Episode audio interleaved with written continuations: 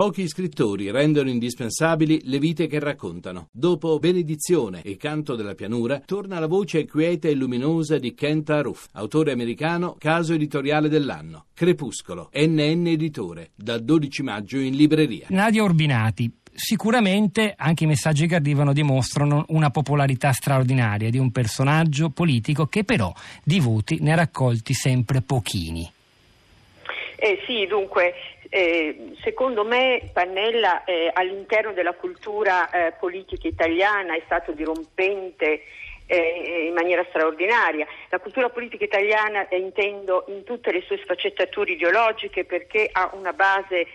cattolica e corporativa che non va spesso d'accordo e questo vale anche per il vecchio Partito Comunista, che non va spesso d'accordo con i diritti individuali, con il liberalismo. Per cui il paradosso, ehm, Pannella è il paradosso di una cultura liberale che a fatiche, con dirompenza e con radicalità si è in, in, uh, imposta nel nostro paese dopo la seconda guerra mondiale. Quindi eh, la figura di Pannella è eh, diciamo un unicum perché la cultura italiana doveva tramite lui anche si è liberata o comunque aperta al mondo dei, dei, um, dei diritti individuali. Quindi Pannella molto italiano in questo senso.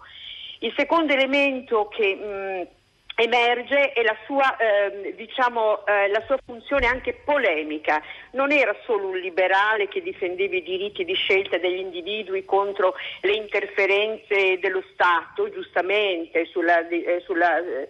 l'ha ricordato Berneschi, il divorzio, si può aggiungere l'aborto, eccetera ma eh, anche una funzione polemica rispetto alla struttura e all'establishment politico. E questo secondo aspetto, questa visione polemica, lo portava a, a prendere qualche volta posizioni per me incomprensibili, ma eh, lo faceva secondo me perché la sua funzione era non semplicemente soltanto la difesa dei diritti individuali, ma anche lo scardinamento di quello che era per lui il sistema dei partitocratico, un'idea che è antica, che ci viene dal mondo eh, diciamo così antidemocratico o difficilmente democratico che già si manifesta appena dopo la, ehm, la liberazione e che cresce mano a mano che i partiti eh, mostrano loro, il loro potere di influenza nel mondo eh, politico e sociale italiano. Il terzo aspetto che mi interessa rivelare, eh, mettere in luce è relativo a questo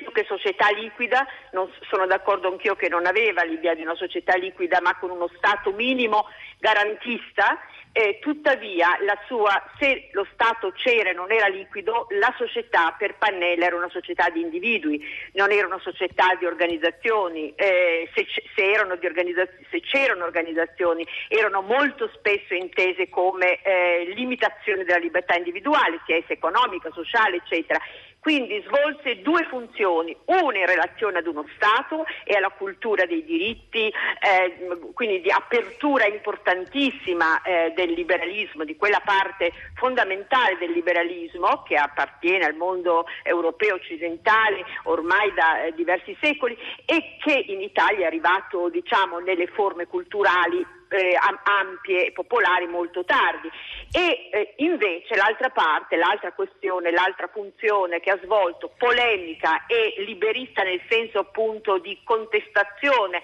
delle forme mh, aggregative di tipo anche eh, identitario, eh, organizzativo, insomma società piena, società densa, eh, ecco, in questo senso ha svolto una funzione polemica eh, e anche liberista, nel senso